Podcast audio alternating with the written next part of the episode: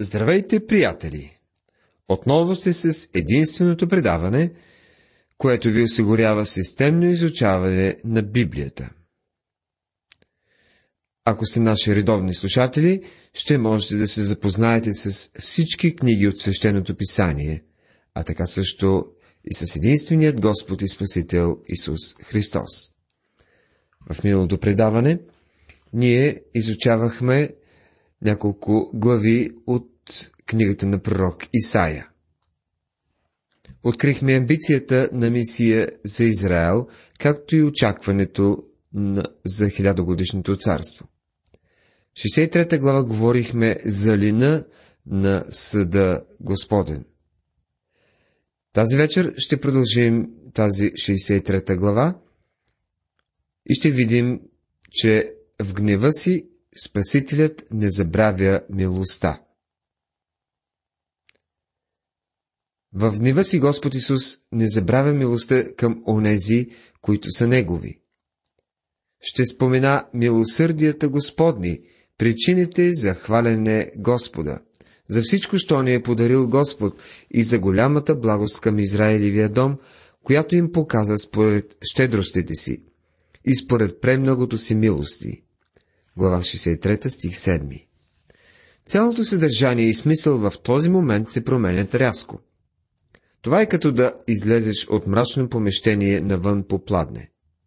То е като да се превърнеш от черен в бял. Нашият Бог е славен в святост, превъзходен в хваление, Бог на чудеса, и това е само един аспект от многото му качества – той е добър и показва милосърдие. Той е милостив Бог. Ако той не притежаваше тези качества, всички ние днес щяхме да сме унищожени. Той трябва да дойде и да съди, за да се възцари на тази земя. И той е дал на човека предостатъчно време, за да се обърне към него. Защото рече, наистина те са мои люде, чеда, които не ще постъпят невярно. Така им стана Спасител – 63 глава, 8 стих. Неговите люди тук са вярващите израелтяни, както и голямо множество езичници, които ще се обърнат към Христос. Чада, които не ще постъпят невярно. Изгледа, че той е хранил големи надежди за тях, но те са го разочаровали. Той очаква от теб и мен да живеем живото годен на него, и той ни получава специално. Не се лъжете един други. Във всичките им скърби той скърбеше, и ангелът на присъствието му ги избави. Поради любовта си и поради милосърдието си, той сам ги изкупи. Дигна ги и носи ги през всичките древни дни. Глава 63, стих 9 Колко са нежни тези думи! Вярвам, че ангелът Господен не е никой друг, освен самият Христос преди раждането си. Казано ни е, че поради милостта и милосърдието си, той ги изкупи и ги носи. Той влезе в страданието на своите люди. Някои богослови смятат, че изразът във всичките им скърби той скърбеше, трябва да се разбира в негативен смисъл. Имаме сигурно доказателство от ръкопис, че в който се казва, че във всичките им скърби той не се наскърби. Ние приемаме, че и двете неща са верни. Когато Господ отиде в пустинята си израелтяните, той не се наскърби, когато те се наскърбиха. Например, когато той ги, тя, тя ги охапаха змии, той не беше охапан от змия. В цялата тази скръп той не се наскърби, той беше като майка или като баща, който стоеше до тях и ги чакаше. Не тръгваше без тях. Облачният стълб и огненият стълб бяха там. Бог ги чакаше. Продължение на 40 години в цялото преживяване в пустинята той беше търпелив с тях като майка. Но те се разбунтуваха и оскърбиха святия негов дух, затова той се обърната им стана неприятел и сам воюва против тях. 63 глава, 10 стих. Мисля си, че Святия Дух доста се уморява от теб и мен, Но Той е търпелив с нас. И ние благодарим за това на Бога. Тогава людите му си спомниха за старите Моисееви времена и казваха, Къде е оня, който ги възведе от морето чрез пастерите на стадото си? Къде е оня, който положи святия си дух сред тях? 63 глава, 11 стих В прекия смисъл това се отнася за Израел, но в същото време това е картина на цялата човешка фамилия. Някои тълкователи не мислят, че тук става дума за Святия Дух, третата личност на Божеството, защото Старият Завет не съдържа отчетлив образ на Святия Дух. Обаче ние смятаме, че споменатият тук Святия Дух е точно Святия Дух, който днес обитава в вярващите. Святия Дух е този, който направи славната си мишца да върви до Моисеевата десница – който раздели водата пред тях, за да си придобие вечно име, който ги води през бездната, както кон през пазбище, без да се препънат. Книгата на пророк Исаия, 63 глава, стихове 12 и 13.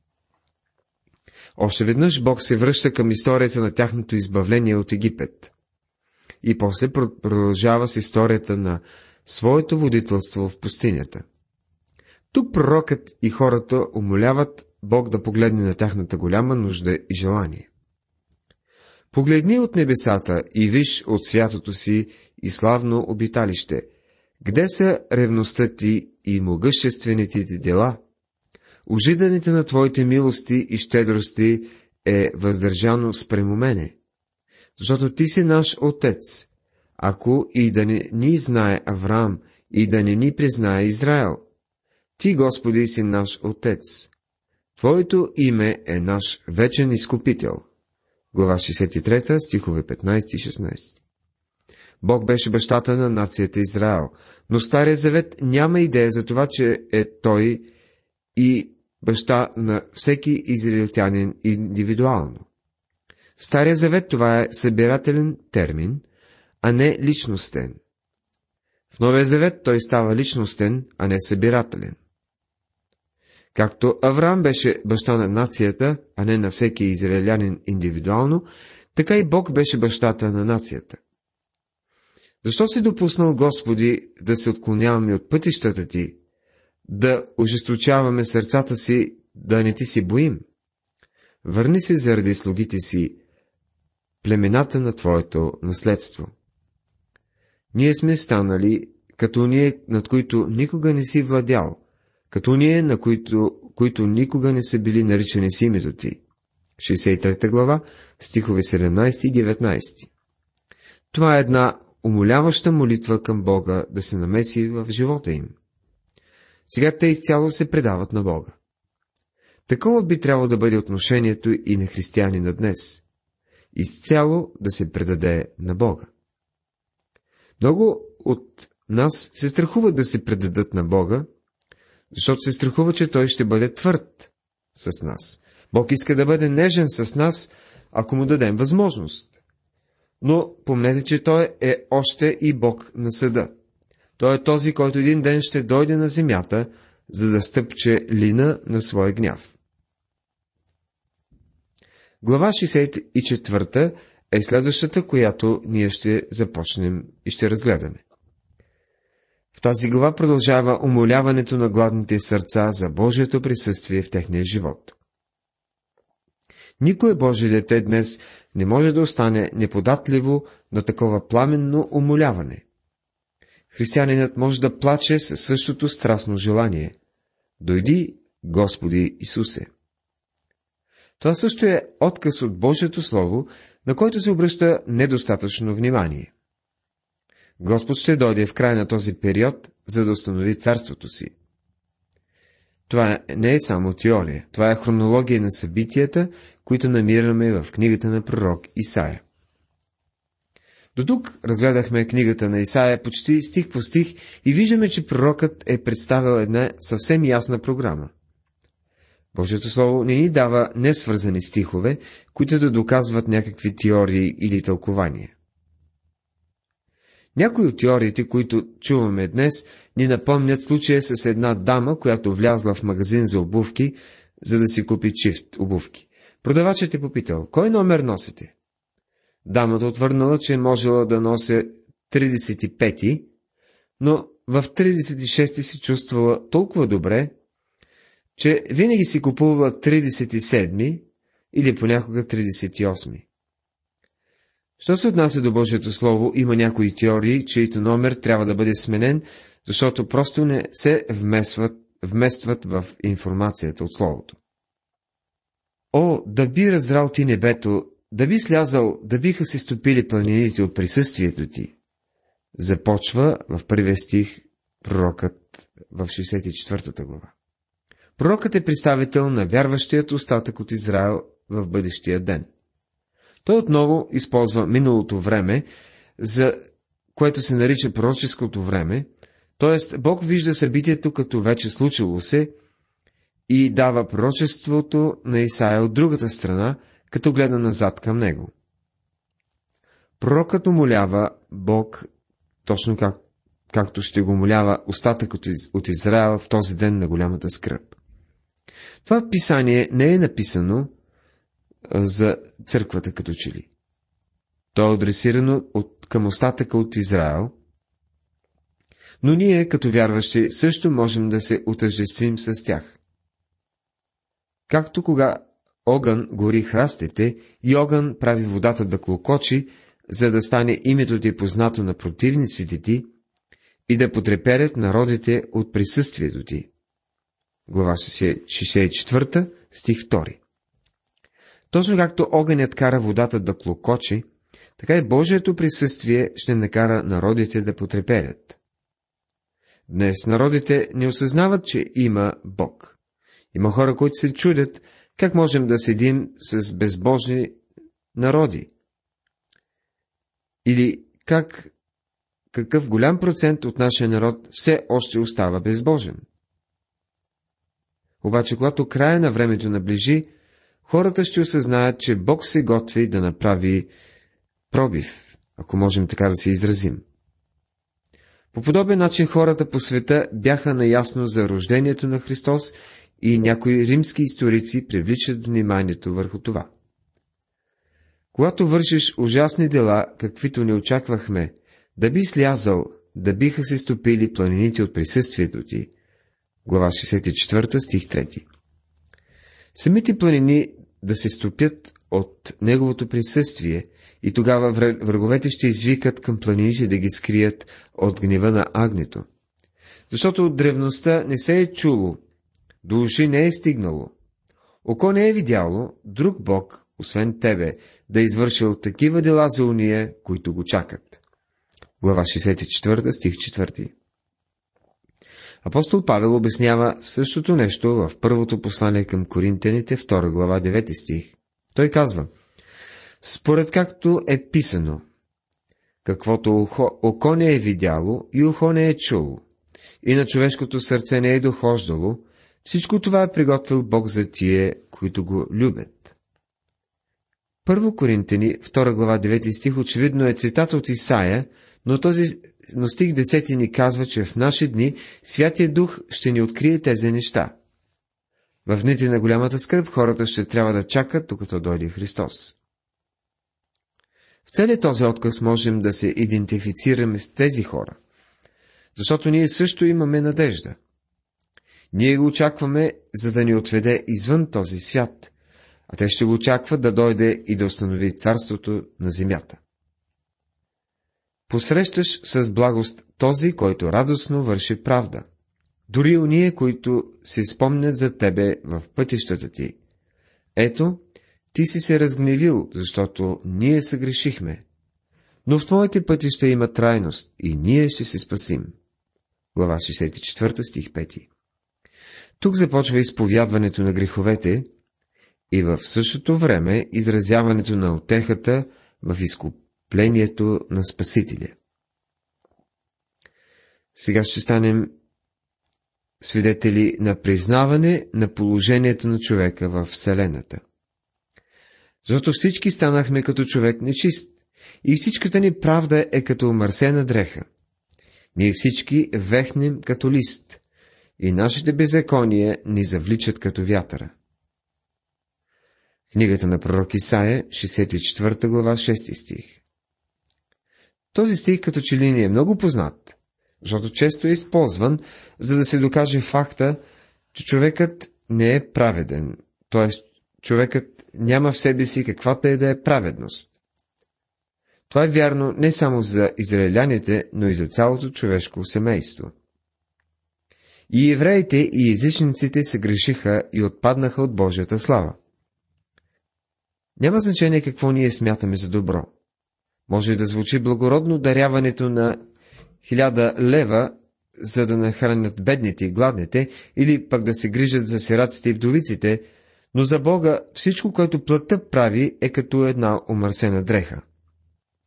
Не можеш да извадиш нещо чисто от нещо нечисто.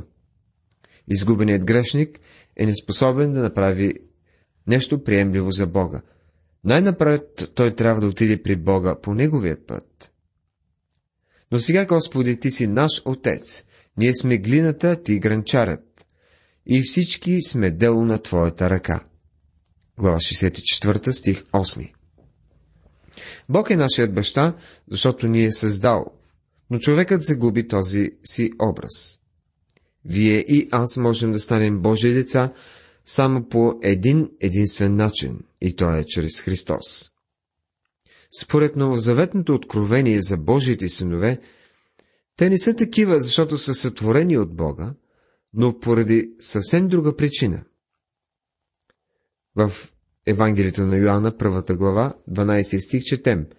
На уния, които го приеха, даде право да станат Божии чеда, сирич на тия, които вярват в Неговото име, които се родиха не от кръв, нито от плътска поход, нито от мъжка поход, но от Бога. Павел прави разграничение в своята реч в Атина. Той казва, и това е записано в Дяне на апостолите 17 глава, защото в него живеем, движим се и съществуваме, както и някои от вашите поети са рекли, защото дори негов род сме.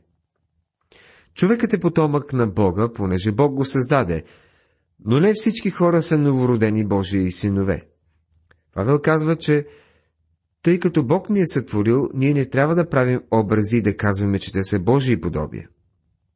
Като правим това, ние все едно се опитваме да създадем Бог, а Бог е забранил да правим това. Твоите святи градове запустяха, Сион запустя, Ерусалим е опустошен. Глава 64 стих 10 Описанието в този стих не е било вярно в дните на Исаия. То се е изпълнило скоро след това, когато Вавилон нападнал Ерусалим. В четвърта книга на царете, 25 глава, ни се казва, че изгори Господния дом и царския дворец, дори всичките къщи в Ерусалим, сиреч всяка голяма къща изгори с огън, и цялата халдейска войска, която бе с началника на телохранителите, събори стените около Ерусалим. Така че пророчеството на Исаия се изпълни буквално по-късно. Нашият свят и красив дом, гдето бащите ни те славословиха, биде изгорен с огън и всичките драги нам неща запустяха. 64 глава, 11 стих Исаия пише така, сякаш това вече се е случило, но то не е станало, докато не се минали около 100 години след времето на пророка. Храмът е бил разрушен, когато е бил разрушен и градът. Предвид на това, ще се въздържиш ли, Господи? Ще мълчиш ли и ще ни наскърбиш ли до крайност? Пита пророкът в 12 стих. И пророкът завършва тази глава също с въпрос. Ще откаже ли Бог да действа? Останалата част от пророчеството е Божият отговор на въпроса.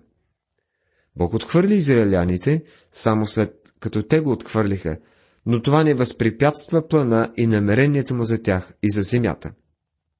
Бог продължава да действа по своята програма, която все още не е завършена. Сега продължаваме с още няколко стиха от глава 65. В предишната глава се спряхме на пламенната молитва на пророка и на хората, умоляващи царя да събори всички бариери и да дойде на земята. А в последните две глави, 65 и 66, се съдържат Божият отговор на тази молба. Бог изяснява много добре, че за неговата присъда на тях са виновни техните грехове и невярност. Но греховете им не са усуетили обещанията и намерението му за бъдещото царство. Бог е запазал остатък, чрез който ще изпълни всичките си пророчества. Това ще ни отведе до края на книгата на пророк Исаия, която засиява с блясъка на славата. Достъп дадох на уния, които не питаха за мене. Близо бях при уния, които не ме търсиха. Ето ме, ето ме, рекох на народ, който не призоваваше името ми. 65 глава, първи стих. Тук несъмнено говори за езичниците, до които днес е достигнало благовестието. Павел отиде в Филипи, защото видя един македонец в видение. Обаче, когато пристигна там, той не видя мъж, който да го търси, за да чуе благовестието, но една жена на име Лидия, която провеждаше молитвени събрания при реката. Въпреки, че тя може и да не е осъзнавала нуждата от това, Павел и благовества. Павел цитира този стих в 10 глава на посланието към римляните, 20 стих. Намерен бях от ония, които не ме търсиха. По този начин е станало с нас, приятелю. Нашите прадеди са били варвари, езичници. Те не са стояли на брега с ръце вдигнати във въздуха и умоляващи, о, изпратете ни мисионери. Те не са ги искали. Те дори са убивали някои от онези, които са ги посещавали. Днес езичниците не молят за благовестието. Никой не моли за благовестието. Бог е отговорил на хора, които дори не са го призовавали. Простирах ръцете си цял ден към бунтовнически люде, които ходят по недобър път след своите помисли. 65 глава, 2 стих. Сега той говори за евреина, за нацията Израел. Първо Бог даде благовестието на тях. В послание към римляните, 10 глава, 21 стих, Павел отново казва за Израиля, простирах ръцете си цял ден към люде непокорни и опаки. И Бог ги отхвърли, след като те го отхвърляха. Но в Деяние, 13 глава четем, Павел и Варнава говориха дързостно и рекоха. Нужно беше да се възвести първо на вас Божието учение, но понеже го отхвърляте и читате себе си за недостойни, за вечния живот, ето обръщаме се към езичниците. Ето как е станало това. С други думи, ако Ерусалим отказва да чуе благовестието, Ефес ще го приеме.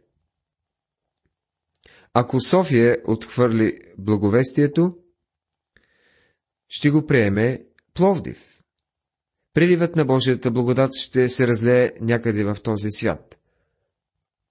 Люде, които непрестанно ме дразнат в лицето ми, като колят жертви в градини и къдят върху кирпичени ултари. Като живеят в гробищата и нощуват в подземята, като едат свинско месо и държат в съдовете си вариво от нечисти неща. Като казват, стой надалеч, не се приближавай до мене, защото аз съм по-свят от тебе. Такива са дим в ноздрите ми, огън горящ през целият ден. 65 глава, 3 до 5 стихове. Това е само част от причините за отхвърлянето на Израел. Те се движат в идолопоклонство и бунт срещу Бога от дълго време. Те нарушаваха заповедите, които Бог им беше дал. Израел вървеше гордо. Практикуваха вековните обряди на религията, дадена им от Бога, но сърцата им бяха далеко от Бога. Те вършиха беззаконие така лесно, както практикуваха религиозни ритуали. По този начин обаче те хулиха Бога. Уважаеми приятели, завършихме нашето изучаване. Чудесно е, че тази вечер разбрахме от 63 глава, че Спасителят в гнева си не забравя милостта си. В 64 глава ние видяхме Божият контрол в Вселената. Започнахме и 65 глава с причините да се отхвърли нацията Израел. В следващото предаване ще говорим за запазването на остатъкът и това ще бъде последното предаване и последното изучаване на книгата на пророк Исаия. Нека Бог да ви благослови.